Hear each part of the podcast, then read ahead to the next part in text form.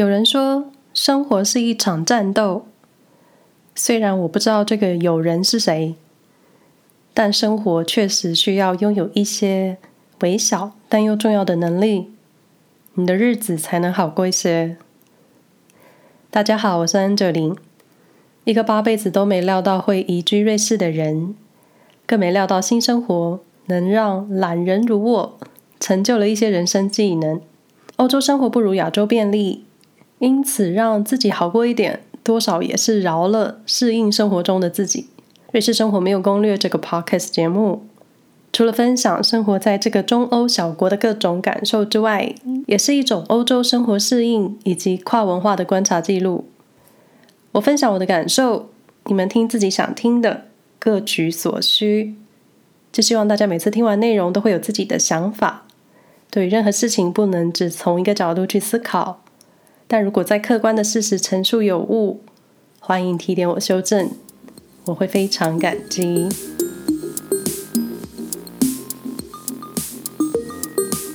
二零二零出乎意料，让我完整一年待在欧洲。我相信很多人都一样，因为疫情的关系，旅行返乡的行程都被打乱。除了消极接受，我啦，我最消极。除了消极接受，就是积极感谢。感谢我们与朋友们依旧身体健康，即使异乡人无法与家人相聚，但知道家人都平安，还能正常生活，让我们各种羡慕、嫉妒、恨，就是值得感激的吧。二零二零用一种诡异的方式在欧洲待好待满，记得最长的一段旅行就是夏天开车去德国，然后就没有然后了，没有其他旅行了。连滑雪行程都先搁着的我们家，就是过着两人二十四小时面面相觑的日子。因为政府防疫政策，嗯，好吧，其实我也看不懂瑞士政府的防疫政策，好像都只有规定一半，或是邦州制的各州自主管理，让瑞士就是一国二十六制。不过今天不是想要讨论政策，非瑞士籍的我也没有资格。只要求自己做到比政府的规定还严格，不要让濒临崩溃的瑞士医疗系统添麻烦。我想这是最好的生而为人的本分了吧。从三月瑞士封城到五月微微解放，其实我不确定瑞士有没有一度真正到完全开放的阶段。也因为自从封城开始，一种另类隐居生活也跟着开始，慢慢就把心情转移在如何好好生活上。毕竟疫情目前都还没有停止，现在也是第三、第四，不知道第几波的扩散。走在街道上的时候的心情就会带着一种不安，你也无法真的放松。看着口罩要戴不戴的欧洲人，内心都有一股想提醒他们把口罩戴好。这种被瑞士魂上身的纠察队。可是生活就是这样，再一次我消极接受。可同时，我也慢慢理出几个生活在不像亚洲这么方便的瑞士所需要的一些生存技能。首先，我觉得最好要会开车，或是有一台车。嗯，有一台车不够，你最好还是会开比较好。如果你住在市区交通便捷的地方，你当然使用汽车的几率比较低。会开车的好处就是，哪一天需要去超市采购，你不用提太多东西，搭电车。火车或是公车，或是你不需要每次都在想今天能提多少东西，买多少东西，而限制你的购物。嗯，我就是这么不喜欢提东西的人。那有车，行动也许比较自由，像是你想去比较难抵达的地方，不需要转好几次的车，也不需要一直提着你的行李。嗯，我真的就是不喜欢一直背东西、提东西、移动的人。像前几天我们开车去安德玛滑雪胜地，我就在想，旅客到底怎么抵达安德玛比较方便？来滑雪，你肯定是要住上几天，肯定会带行李。如果你还有孩子，你就有更多需要携带的东西。就是开车图一个方便，当然交通工具有各自的方便，但现在想要讨论的是有车的方便。进一步就是未来，我说未来，哪天你生了孩子。有车真的比较方便一些，妈妈们或是爸爸需要东市买骏马，北市买长鞭的时候，就可以开车到处去采购。因为瑞士的购物方式是你需要特地去 shopping mall 才能勉强买齐所有东西。在日常的一般住宅区呢，各类的用品会分散在各种专门商店，这时候分工就很细。像是园艺类的工具啊，瑞士人很喜欢整理花园什么的，或是大型运动用品店，嗯，你知道的，在瑞士就是一直在登山、健行、游泳、滑雪各种运动，这类的专门店就蛮多的。然后你就需要到处去采购，才能买好所有东西。有一天孩子大了，你也需要各种接送。学校近一点的就放孩子自己走路去上学。可是其他户外活动，像是妈妈们最喜欢把男孩女孩送去踢足球，这种会消耗体力的场合，通常会在郊区一带。这时候有车就方便，孩子踢球的时候，你还能待在车上做琐事。除非你送完孩子之后还想再开车回家，时间到了再来接孩子。瑞士跟台湾一样是左边驾驶。我搬来瑞士之后才知道，台湾的驾照是可以直接换成瑞士驾照的，但是。但是来了，你需要在正式入境瑞士之后一年内更换驾照。更换驾照的方式其实蛮容易的，就是跟签证一样。简述一下换驾照的流程：首先，你要做好放弃台湾驾照的准备，然后要跑几个地方去准备文件。驻瑞士台湾文化代表处的网站上有更换驾照的说明，也有翻译驾照的文件格式可以下载。看是你是住在德语区或是法语区，德语区的就把驾照翻译成德语就好了。翻译文件需要通过代表处的认证，因为你需要有人能证明你的驾照不是伪造文件。然后你需要到眼镜行或是眼科检查视力，接着拿着视力的检查表，跟着你的文件们到你所属的邦州监理所办理。有一种说法是，有些地方单位不清楚，台湾驾照其实是可以直接换瑞士驾照，而不用路考的。所以在缴交文件的时候，还是跟窗口提醒一下好了。你懂的，很多事情还是要先确认一下为妙。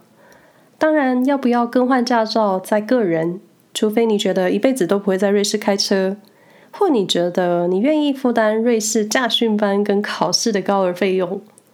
那我呢？我连机车驾照都换了。你说瑞士需不需要机车？嗯，很多时候是不需要。但我们家的考量是，每次去苏黎世市区停车找车位的时候那种窘境。所以年底的时候，我们买了一台可爱的机车。所以正好我在换汽车驾照的时候，也一起换了机车驾照。其实也不是机车驾照，就是同一张。驾照上有汽车图样跟机车图样而已，也许很多事还是要考量一下未来的需求，避免让自己懊悔，或是要多绕一些路。除了开车，我觉得生活在欧洲或是瑞士，你需要一个很实际的生存技能，就是做菜。记得多年前单身的我，每次被妈妈说你要学着做菜啊，不然没有人要娶你。我都大咧咧的说，我们可以出去外面吃啊。这种贪图住在一个有很多好吃餐厅城市的话，而且台北就是你随便跌倒就有一间便利商店的地方，就好啦。没料到现在要住在一个你需要经常开火做菜的地方，真的，朋友们，话不要说得太快。看看我，现在每天都在烦恼要吃什么就知道了。烦恼吃什么还不打紧。烦恼要做什么吃才是各种苦恼，而且我现在还是不会做菜。当然，你说在瑞士有各种异国餐厅啊，这种你可以享受片刻不需要买菜备料、开火下厨的美好时光。可是，可是来了，你不可能每天都出门吃，而且你也不会天天想吃异国料理，你会腻，也会怀疑是否物有所值。当然，这是我的想法啦。如果你口袋很深，那没有问题。不过，有很多属于你的心灵食物，餐厅是做不来的。也许味道真的很接近，可是吃起来就不是这么到位。同时，在你拿到账单的时候，又会有一种，嗯，不如下次我还是自己学着怎么做好了。例如，我跟先生偶尔会去住家附近的亚洲餐厅用餐，或是外带。不吃肉的我们，一般都是点很基本的泰式河粉。炒饭啊，等等的，这种真的非常基本的餐点，顶多就是多加几片豆腐，或是再多加一些青菜。这家亚洲餐厅一份泰式河粉的分量大约是一个便当盒装满，价格就是台币七百到八百元吧。这个时候就会让我内心油然升起，回台湾一定要狂吃鼎泰丰炒饭这种巨大怨念。可你会说，瑞士物价这么高是因为薪水高啊？我认同啊，但你心中的秤子。就会不由自主跟台湾同等值的料理相比，然后你的秤子就会失衡。同时，现在疫情，餐厅只能被迫提供外带或是提早歇业。如果这时候你不会做菜、不会煮饭，可能会比较苦。而且你不可能天天泡面或是冷冻披萨、烤箱加热、微波食物等等。也许有人可以，但我不行。会做菜可能是生存技能，也不是说一定要多厉害的厨艺。至少你在用餐的时候对得起自己，还有吃你做菜的那个人。还好，现在目前都没有任何肠胃问题。也有耳闻，瑞士家庭的厨艺也不是什么五菜一汤这种豪迈复杂的餐点，很多时候就是简单的意大利面或是马铃薯料理。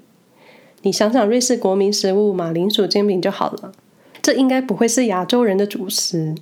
要是我也吃不惯，也无法餐餐吃。想要维持生理机能，又想吃点自己想吃的，良心建议，还是会做点菜好了。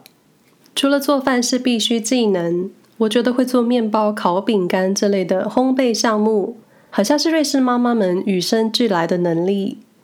虽然说超市或是面包店可以买到各种饼干、面包，但是家庭手做的好像又更有诚意一点。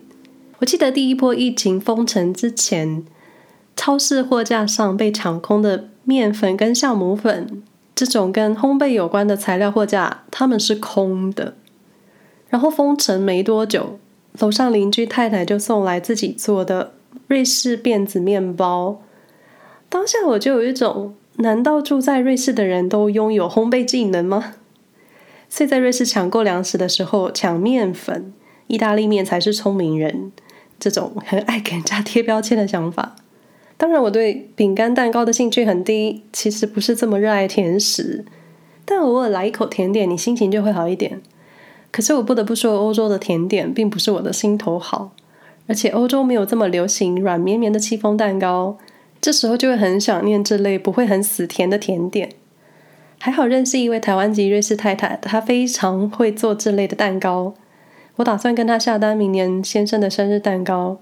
有兴趣的朋友可以看一下本期节目说明栏位，我会放上这位太太的 Instagram。回到主题，为何说烘焙算是生存技能呢？当然，你真的也可以去超市买，手工就是诚意表现。而且我发现做饼干其实不太困难，超市也有卖那一种帮你配好材料比例的产品，你只要有其他的简单材料就可以简易完成。同样也有很简单，或是说速成的蛋糕粉，可是就是也许不是亚洲人喜欢的味，但欧洲人喜欢手做烘焙是千真万确。像圣诞节的时候，瑞士太太也喜欢做圣诞饼干送给亲朋好友，我们也经常收到饼干。虽然我还是偏好买现成的送礼，但是烘焙算是瑞士生活中的一种社交生存技能。也许有一天你有孩子。也许我说，也许孩子看到其他同学的妈妈会做一点什么的时候，你可能也需要一些技能，让其他孩子羡慕。嗯，我这是什么奇怪的竞争观念？但说到手工烘焙系列，你要送人，你要送的好看，这时候你需要一些包装技能。对，瑞士就是充满各种手工手作类技能。刚来瑞士的时候还不懂各种规矩，虽然知道经常会收到些什么，加上在 lockdown 之前还能去朋友家拜访的时候，都会顺手带上一些伴手礼。瑞士好像不太流行买东西的时候随附你一个纸袋。我记得瑞士第一家无印良品，他们的牛皮纸袋就是印着大大的 MUJI 的那个，是要收费的。就是在瑞士各种东西都需要钱了。当然，你在高档购物中心或是品牌店家买东西的时候就另当别论。可你做的手工心意，应该不会想拿品牌的纸袋去当包装袋吧？我是不会啦。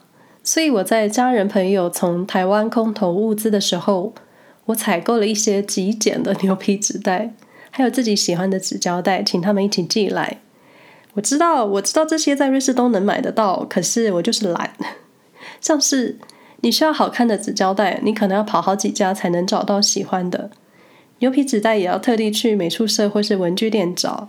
当然，你也可以买现成的礼品纸袋，但是，但是来了，每个人的风格不同，包装风格可以代表送礼的人，可以代表我的应该就是很极简又最安全的包装。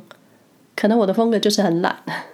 总之，包装或是拥有送礼的应变能力，也可能是住在瑞士需要的隐形技能。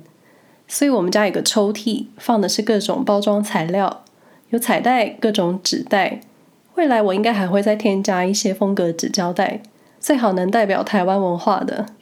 毕竟很应景的我，还不想被瑞士文化融合，大概就是还是很叛逆吧。说到包装。不由自主想到一个在瑞士必备的无聊能力，就是每个月固定回收旧报纸之类的时候，你需要整整齐齐的捆绑好报纸。据说如果你没有绑好，或是没有整齐排列好，回收人员是不会收走的，这么严格哦。想想就是瑞士人民把这种严格执行的小事，也用在戴好口罩、保持社交距离就好了。最后。可能需要长期学习的技能，我觉得就是接受瑞士缓慢的度假感。也有人说是退休养老感，我不知道这个有人是谁。总之，应该很多人都这么觉得。把大家拉下水，以示公平。首先，想象一下一直以来忙碌的成长背景，逼死人的课业压力，朝九晚五的上班通勤，周末各种休闲文艺活动。一下子就拉到各处都是山水风景画的瑞士，没有高楼，也没有空气污染，你的心态就是一种亦真亦假的旅游感。所以你需要让自己忙碌，就算平日你有工作要忙，在进入真正休闲模式的时候，例如夏天在湖边晒太阳或是野餐，也也许就会同我有一种极度罪恶感。你就会问自己，到底我能不能这么悠闲？或是这样子是不是太悠闲了？是不是该找点什么事情做？就是闲不下来。这个闲是悠闲的闲，我悠闲不下来。我不知道有没有其他嫁来瑞士的台湾太太也曾经有一样的心情，就是你没办法安心就在湖边没事做晒太阳。对我来说真的是太浪费时间了，这是我的个人观点。